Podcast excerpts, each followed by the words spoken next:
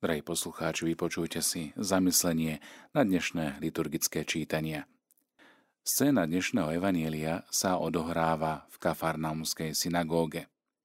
Poslucháči si od samého začiatku všímajú rozdiely v Ježišovom učení, lebo učil ako ten, ktorý má autoritu, moc a nie ako zákonníci či farizei, píše evangelista. Musíme si tiež ale uvedomiť, že táto poznámka prichádza ešte predtým, ako Ježiš vykonal svoj prvý zázrak.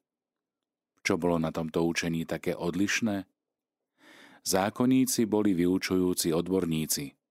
Môžeme povedať, že to boli kvalifikovaní vykladači Možišovo zákona, teológovia, biblickí komentátori. Mohli by sme tiež povedať, že sa odvolávali na vedomosti, ktoré získali od svojich učiteľov, ktorí mali určitú autoritu, Základný rozdiel medzi nimi a pánom Ježišom vzniká na úrovni svedectva. Tiež na úrovni skúsenosti a stretnutia so živým Bohom, ktorý je prítomný v ľudskom živote. Boli tieto skúsenosti pisárom cudzie, zákonníkom? Nevieme. Čo však vieme, že sa o ne nedokázali podeliť s ostatnými spôsobom, ktorý by bol priateľný. Tento rozdiel poslucháči okamžite pocítili a preto hovorili, že Ježiš učí ako ten, ktorý má autoritu, ktorý má moc. V Ježišovom vyučovaní, kázaní bol pocit nádeje, skúsenosť nádeje, že slovo ohlasované zákonníkmi bolo ako keby ťažké naplniť, vnímané ako niečo vonkajšie, prežívané ako neunesiteľné bremeno – a jeho naplnenie neprinášalo silu a radosť. Koniec koncov je ťažké splniť všetko na 100%. Ježišovi poslucháči videli živý vzťah s Bohom. Videli v Ježišovi niekoho, kto im je blízky, kto pozná ich príbeh života. A tak objavili, že Boh túži po stretnutí sa s človekom a že zákon má pomôcť uskutočniť toto, tomuto stretnutiu. Týmto spôsobom sa stalo niečím vnútorným, čo pomohlo dosiahnuť aj vnútorný cieľ. Neskôr sa zdá, že evangelista chce poskytnúť podporu tým, ktorí ešte nie sú schopní postaviť sa na stranu hľadania živého vzťahu s Bohom. Preto svätý evangelista Marek ukazuje, že Božie slovo je účinné, koná s mocou a Boh koná tu a teraz.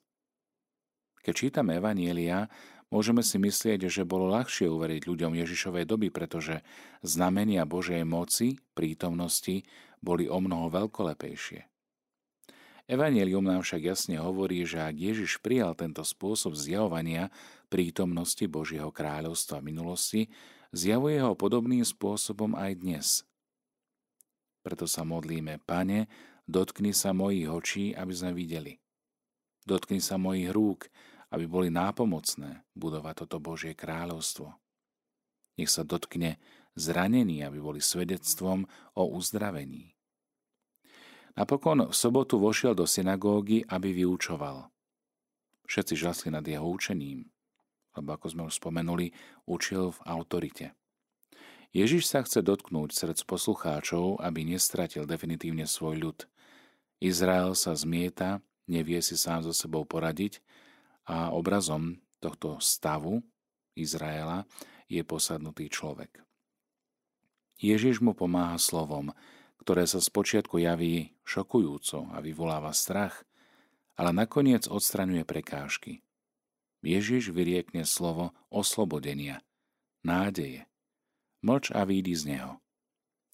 Dejiny Izraela sú zo strany Boha neustálým začínaním na novo, reštartom – Nejedná sa však o nejaké nebezpečné, egoistické prenasledovanie milovanej osoby.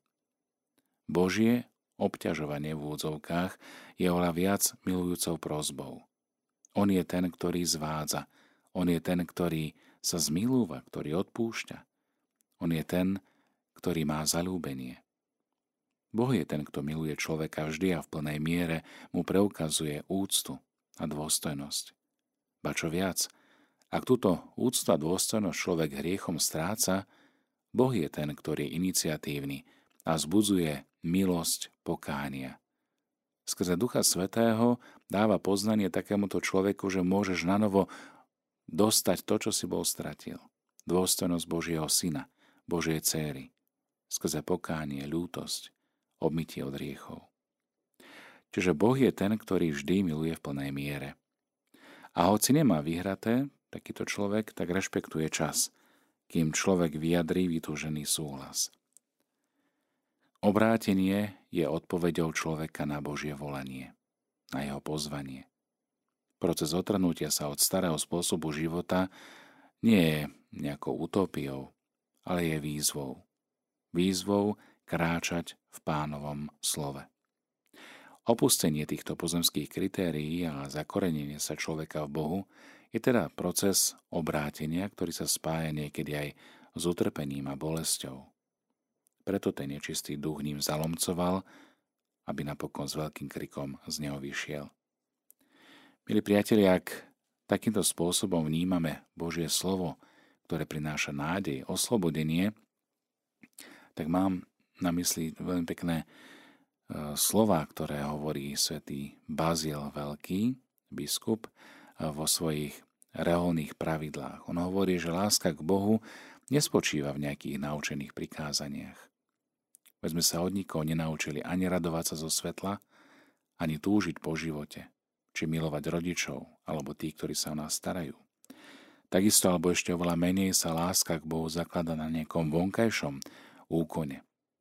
Ale hneď ako začal jestvovať tento živý tvor, človek, bola do nás zložená ako semienko určitá sila rozumu, ktorá má sama v sebe schopnosť potrebu milovať a byť milovaný. A keď sa tejto sily ujme škola Božích prikázaní, píše Veľký, Obyčajne ju pozorne rozvíja a múdro podporuje. S pomocou Božej milosti privádza k dokonalosti, čiže ku svetosti. Preto pokladáme vašu túžbu dosiahnuť cieľ za potrebnú a keď nám to Boh dá a vy nám pomôžete modlitbami, budeme sa usilovať podľa schopností, ktorú nám daroval Duch Svetý, roznietiť iskru na plameň Božej lásky, ktorý je ukrytý vo vás. Najprv musíme povedať, že sme napred dostali od Boha silu a schopnosti zachovávať všetky prikázania, ktoré nám daroval, aby sme sa nemrzeli, ako by sa od nás vyžadovalo niečo nezvyčajné alebo navyše, ani sa nevynášali v píche, ako by sme odozdávali viac, než by sme boli bývali dostali. A keď tieto sily správnym a vhodným spôsobom používame, žijeme život, ktorý je ozdobený čnosťou ale ak ich používame zle, tak sme v riziku upadnúť do nerestí. Už aj nerest definujeme ako zlé a Božím prikázaniam odporujúce používanie schopností, ktoré nám Boh daroval na konanie dobra. Zase ako definícia čnosti sa vyžaduje, že je to používanie schopností pod vedením správneho svedomia a podľa pánových prikázaní. A keď je to tak, môžeme to isté povedať aj o schopnosti milovať, o láske. Dostali sme teda prikázanie o láske k Bohu a od prvého okamihu svojho bytia vlastníme túto vrodinnú silu a schopnosť milovať. Túto skutočnosť netreba dokazovať nejakými výnimočnými argumentmi zvonka. Každý to môže poznať sám od seba a sám v sebe. Lebo od prírody túžime po dobre, túžime po kráse, hoci každému sa niečo iné zdá pekné, dobré a krásne. Podobne bez toho, že by sme sa to učili, milujeme tých, s ktorými nás spája či už príbuzenský alebo priateľský vzťah. A sami od seba zahraňame veľkou priazňou tých, čo nám robia dobre, čiže opetujeme lásku. No a Bazil Veľký sa pýta, čo je obdivodnejšie ako táto Božia krása. Na čo je vďačnejšie a milšie pomyslieť, ako na Božiu znešenosť, ktorá túžba môže byť taká vášnivá a prudká ako tá, ktorú vkladá Boh do duše očistenej od každej neresti, hriechu. No a potom mu úprimne hovorí, sme zranení láskou. Vonkoncom nevýslovný a neopísateľný je jas Božej krásy. A tak môžeme so žalmistom zvolať z lepky svojho srdca. Milujem ťa, Pane, moja sila. Pane opora moja, útočište moje, osloboditeľ môj. Bože môj, moja pomoc, Tebe dôverujem. Modlíme sa. Prosíme ťa, Pane, vo svojej láskavosti príjmi prosby svojho ľudu, aby sme poznali dobro, ktoré máme konať a aby sme čo najlepšie uvádzali aj do života. Skrze nášho pána, Ježiša Krista, tvojho syna, ktorý je Boh a s tebou žije a kráľuje v jednote Ducha Svetého po všetky veky vekov. Nech nás v tomto úsilí sprevádza aj Božie požehnanie. Mene Otca i Syna i Ducha Svetého.